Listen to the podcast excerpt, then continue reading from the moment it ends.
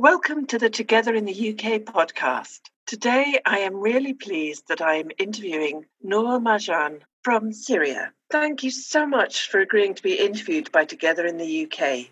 We're really interested to learn about you and how you have experienced life since leaving Syria and coming to the UK. Perhaps we could start with you just telling us something about you. Oh, hi, Teresa. Thank you so much for giving me the platform first to kind of write about myself in the blog and now sharing my story in the podcast. It's an honor. Thank you. My name is Noor Murjan, as Teresa introduced me. I'm from Syria originally. I was born and raised in Aleppo. I'm currently training to be a pharmacist in the UK and did my pharmacy degree in Wolverhampton University. I love writing and I love poetry. I used to write poems in Arabic when I was about 12, 13. My favorite poet called Nizar Qabani. He's a famous Syrian poet who lived in the UK in the last few years of his life. I don't know if that has a connection about why I was obsessed about him and then I came to the UK, but... But yeah. We're looking forward to hearing one of your poems at the end of the podcast. Could you tell us something of your journey to the UK? I came to the UK in 2011. By this point, I met my partner. We met on the internet. There was a forum that he used to write scientific articles and I used to write my poems about love and lovey-dovey stuff. And then we started chatting and then we got to know each other more. He came to visit Syria. He's Syrian as well. He came to visit a couple of times. We got engaged. We decided that we'd get married because that was as well the only way that I'd be able to come to the UK. He was already in the UK, but when I came, I turned 20, which is a very young age, but I guess different cultures and different way of how you can actually move to the UK. It was quite hard for him to visit quite a lot because it's it's expensive and he had work to do as well. He had PhD at the time when we met. And I came to the UK. Been here for 9 years now in September. So when I came, I applied for uni, but I didn't want to go straight to uni. And then I applied to study genetics and molecular biology. And then I did it for about 3 years. The second year was part-time, but overall, I had only 1 year to finish and I decided that it's really not the kind of career that I want to do. And then I switched to pharmacy. It's lovely to hear that actually your journey to the UK was a love story, because this might not be what everyone expects. It's lovely to hear that maybe it was your poems and science, but that you both have science in common as well as your Syrian heritage. I also want to come back on your choice of topics to study, because it seems to me it must have taken a lot of hard work to successfully graduate in a tough subject like pharmacy. And what's more, you were studying in a second language. I think listeners would be really interested to know what strategies you used. It's been really hard. I mean, I remember on my graduation day last September, I literally danced on the stage when I was getting my degree because it was a dream.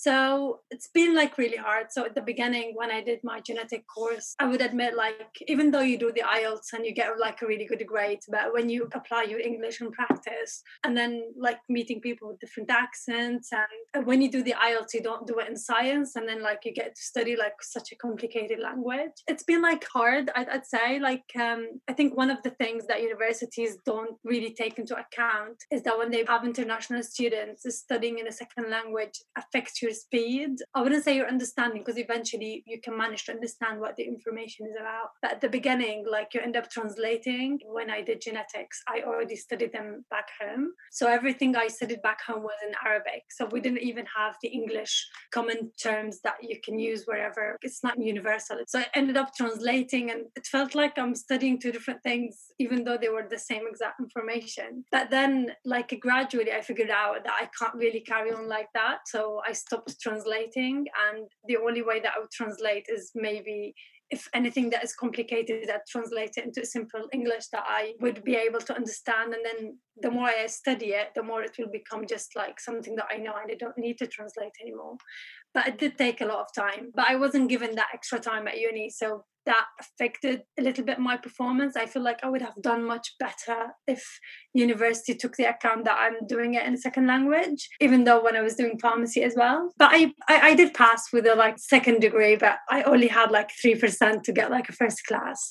But to be honest, like after I finished my degree, none of that really mattered, because at the end of the day, I did pass my degree and I did work hard. And yeah, the translation bit is, I think at the beginning, a lot of people would translate to feel like they are on the safe side or they can understand it in their own language. And then gradually, the more you get familiar with the English at university, I feel like you learn English in schools and all of that, like different to the real life. So you kind of like learn a new side of the English language. And that was the challenge as well, communicating with colleagues, lecturers. I remember like when I started genetics, I feel like I got that bit of a shock language. I couldn't speak properly at all. And then my tutor was like trying to know us, and he was asking questions. Where are you from? I said, I'm from Syria. And I think he asked, as far as I remember, that where do we commute from? But I misunderstood it, that where I'm from again. And then I said, I'm from Syria. And then he was like, you come here from Syria every day? I was like, yeah. So it's like, it was a bit of a funny, like I got embarrassed the minute that I understood what was this question about, and then I was like, but yeah, I mean, I got to feel like a lot embarrassed, and then like you get used to it, I guess, and it becomes a funny story. The challenges, I think that was mainly it, and I had a lot of patience to finish my degree. My mom and dad like pushed me to study science quite a lot from a very young age, and my dad couldn't go to university, so it was his dream that I do, and I was the first child. So, and I loved that, like, and I was good at it, even though my interest was more in English literature and writing and poems, and as well the Arabic literature. But I did science the majority of my life, so it was a waste to put that on the side when I came here. So I tried to take advantage from everything that I've studied back home, and this is why it affected my choice of like what do I need to study when I came here. It was like mainly around science. I want to say a huge congratulations on your degree. It sounds an enormous achievement to get nearly a first studying pharmacy in a second language. You might have come across the English expression, I take my hat off to you. It's really, really impressive. And I think from what you've said, the strategy is basically hard work. I want to move on to Syria itself now. Sadly, since you've been here, since you're 20, the UK has become much more familiar with Syria. I wonder how that's been for you. And we heard in one podcast from Costa, who's from Greece, that if your country is in trouble, it can seem like sometimes you're living overseas, that you're carrying the country on your back. People have different associations with Syria now. Did it ever feel that way for you? I think with what I don't know how like the other guy felt, but for me it felt really, really, really hard. It's kind of like I came, and the plan was, because I was newlywed as well and I've never been away from my parents, so the plan was like every 6 months I would have kind of like be able to go and come back, or even every year. But then I came here and it started straight away after I left the war in Syria, and where my parents were, where they are still there, it was really, really bad. Like I remember when I was in my second year of pharmacy, this is when it was like it reached the peak of like what was going on there. My dad had like a heart problem, and he had to go to the hospital. And at the same time, my brother was getting bumped because he was in the areas that were affected, and my mom couldn't really reach like to speak to him. And at that very point, my exams were about to start. It was like half term, and I just couldn't understand how. I couldn't do anything. Like, I just felt helpless for the past 8 years of my life. I've always felt helpless. I can't go back. I can't help them. Sometimes I couldn't speak to them a lot of the times because the lines were cut. There's no electricity. You hear from the news that, oh, this area got bombed. And then you keep phoning all day trying to figure out whether your parents are still alive or they're not. And I had a lot of time understanding how I could manage those feelings. I think any person would find it hard anyway, whether they are from Syria or a different country, that, you know, their country is in trouble. I couldn't get support because I myself didn't know what I could do. I am grateful that my parents are still alive and my family is fine. But at this point, like, I lost 3 cousins during the war, and it's been really hard losing, like, you know, someone that you've loved since you were a child. I couldn't really cope. I mean, I managed to carry on with my studies, carry on with my life. But, you know, to have like my whole family back home and not, couldn't be able to visit, it's been like, it's like you're carrying the whole world on your shoulder and there's literally nothing that you could do. Once I went to Turkey to visit, so I had my son, I've got a son as well, he's 6-year-old, like in 20th of June.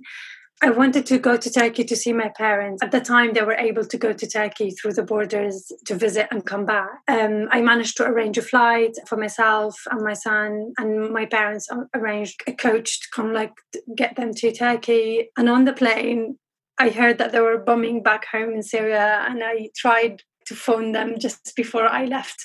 And I was in the airport trying to phone really hard just to kind of like hear my dad's voice to tell me that they're okay. And then like eventually just before I got on the plane, I heard my voice, Dad, but it was very like faded voice. It was so hard to get the line. And then like he said, we're fine. And then I just got on the plane, but I was literally crying because I just didn't know like what I'm going into. Like what if I'm just going there and I won't be able to see them? And that was the first time that they saw my son as well. And then I saw them and everything. It became more easier now. I visited Syria twice, like in the past 2 years. So I've seen them, I've seen the family, and it's been better than before. It's safer than before, let's just say. But yeah. It's hard. Well, it's good to hear that they've met their grandson, and it makes your degree even more impressive that you were coping with such an unbelievably stressful situation and bringing up a child. Yeah, when I look at it now, like, how did I do it? And sometimes I feel like you just get on and, I don't know, you just do it. Yes, yes. But it's quite something just to put one foot in front of the other and keep going. Thank you so much for telling us about that. It seems from what I know of you in your blog and how we met through Timepiece, it seems to me you've been really open to the communities reaching out, and you've been part of them and reaching out to other Syrians. What do you think helped you make those connections? Facebook was really the main things that I knew about other stuff. Now probably more Instagram as well. I feel like my social life didn't start until I had a son. This is weird enough, because at uni, like, the majority of students were more like younger than me, and I was more of the mature ones. And I, in the pharmacy, like, there were some mature students that I managed to kind of like hang out with them. It's just because they understand more about what goes on in your life. This is kind of like how it is. But then when I had Joseph, he used to go to nursery, and then through that I started to talk to some mums attending birthdays, talking to them and trying to open a conversation. And there was one lady who told me about, when she knew that I'm Syrian, she told me about a Shropshire Support Refugees organisation, which is run in our county in Shropshire. And then I was like, oh, okay. So I reached out and I met the founder of the organization, and I started volunteering because I speak two languages. I know like how hard it is to be in a new country. And I came with all of the equipment with me, like the language, the money. And I had a choice as well of moving away, but these people really didn't. So I thought like I'd just give something back. And I know how hard it is. So I just wanted to help a little bit.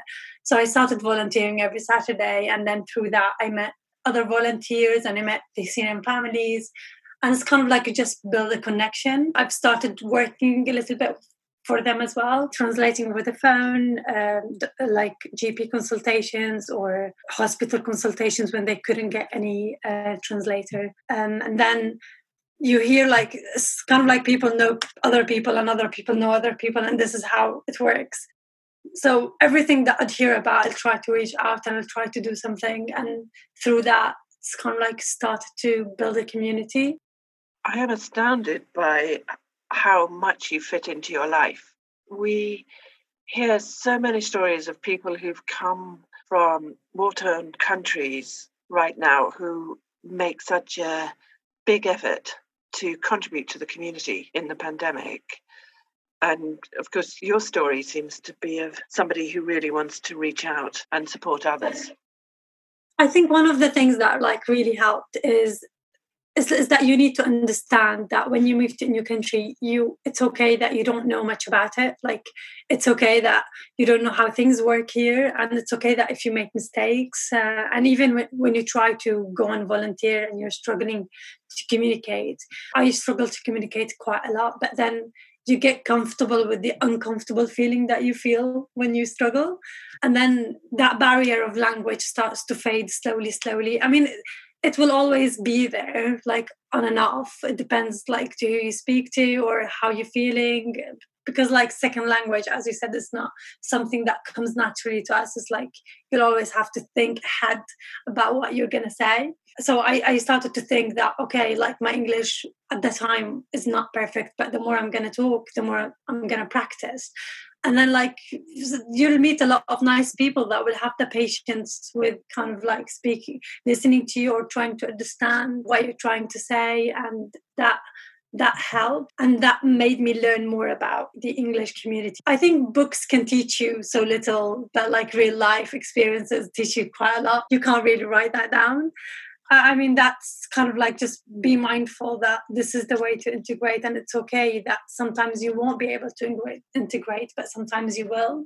And when you do integrate, you won't get out. Like, you're just part of that community that you stepped in. In your blog, you wrote, you've got to get comfortable being outside your comfort zone. And I thought that was a terrific piece of advice for everyone.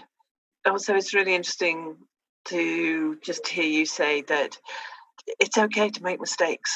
People won't mind. Yeah, when you are an adult, like, you feel like, oh, you should not make a mistake. But I feel like with more that when I had my son, I feel like I learned a lot from dealing with him. Is like, I think I was brought up that I shouldn't be making mistakes.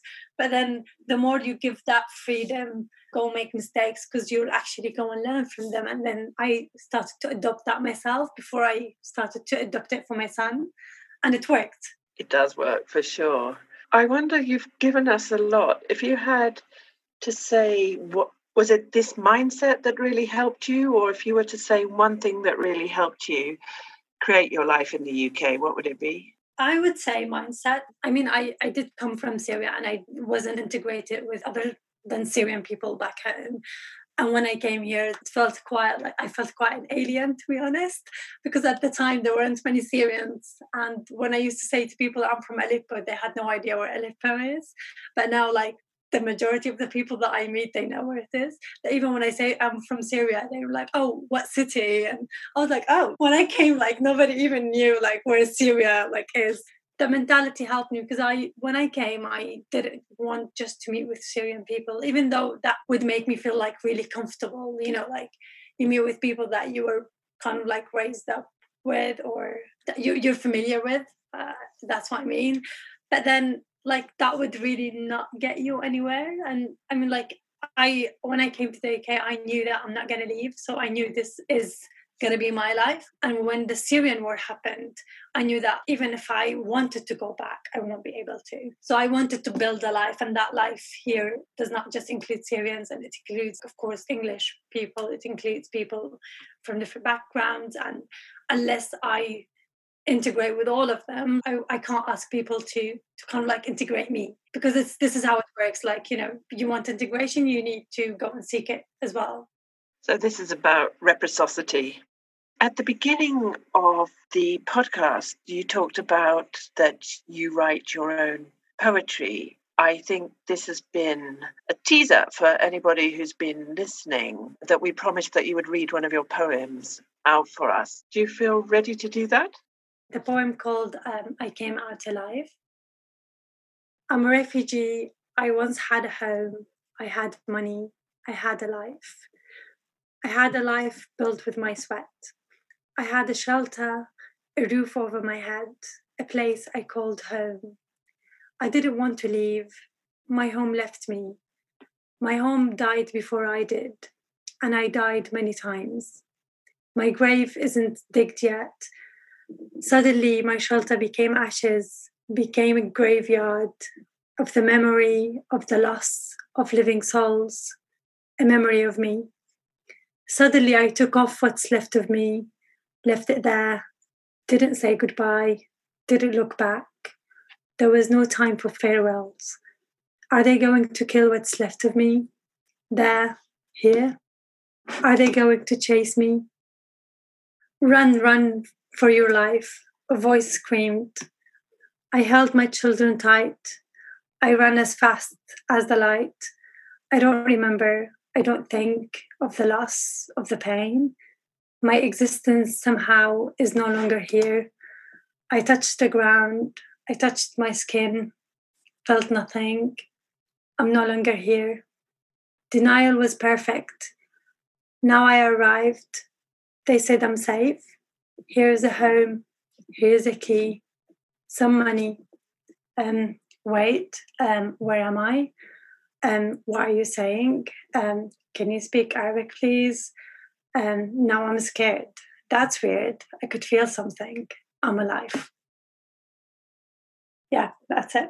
That is so moving. Thank you. I know, Noor, that you're about to be published. If anybody wants to read more of your beautiful poetry, could you just say what your book of poems is called and who is going to publish it? We haven't decided on the name yet. It will be published in November by Victoria Press. So your poetry will be published by the Victoria Press. That's, I think, what our listeners need to know. If you want to find out more about Together in the UK, go to our website, togetherintheuk, all one word, .co.uk. Thank you so much for being our guest this evening. Thank you.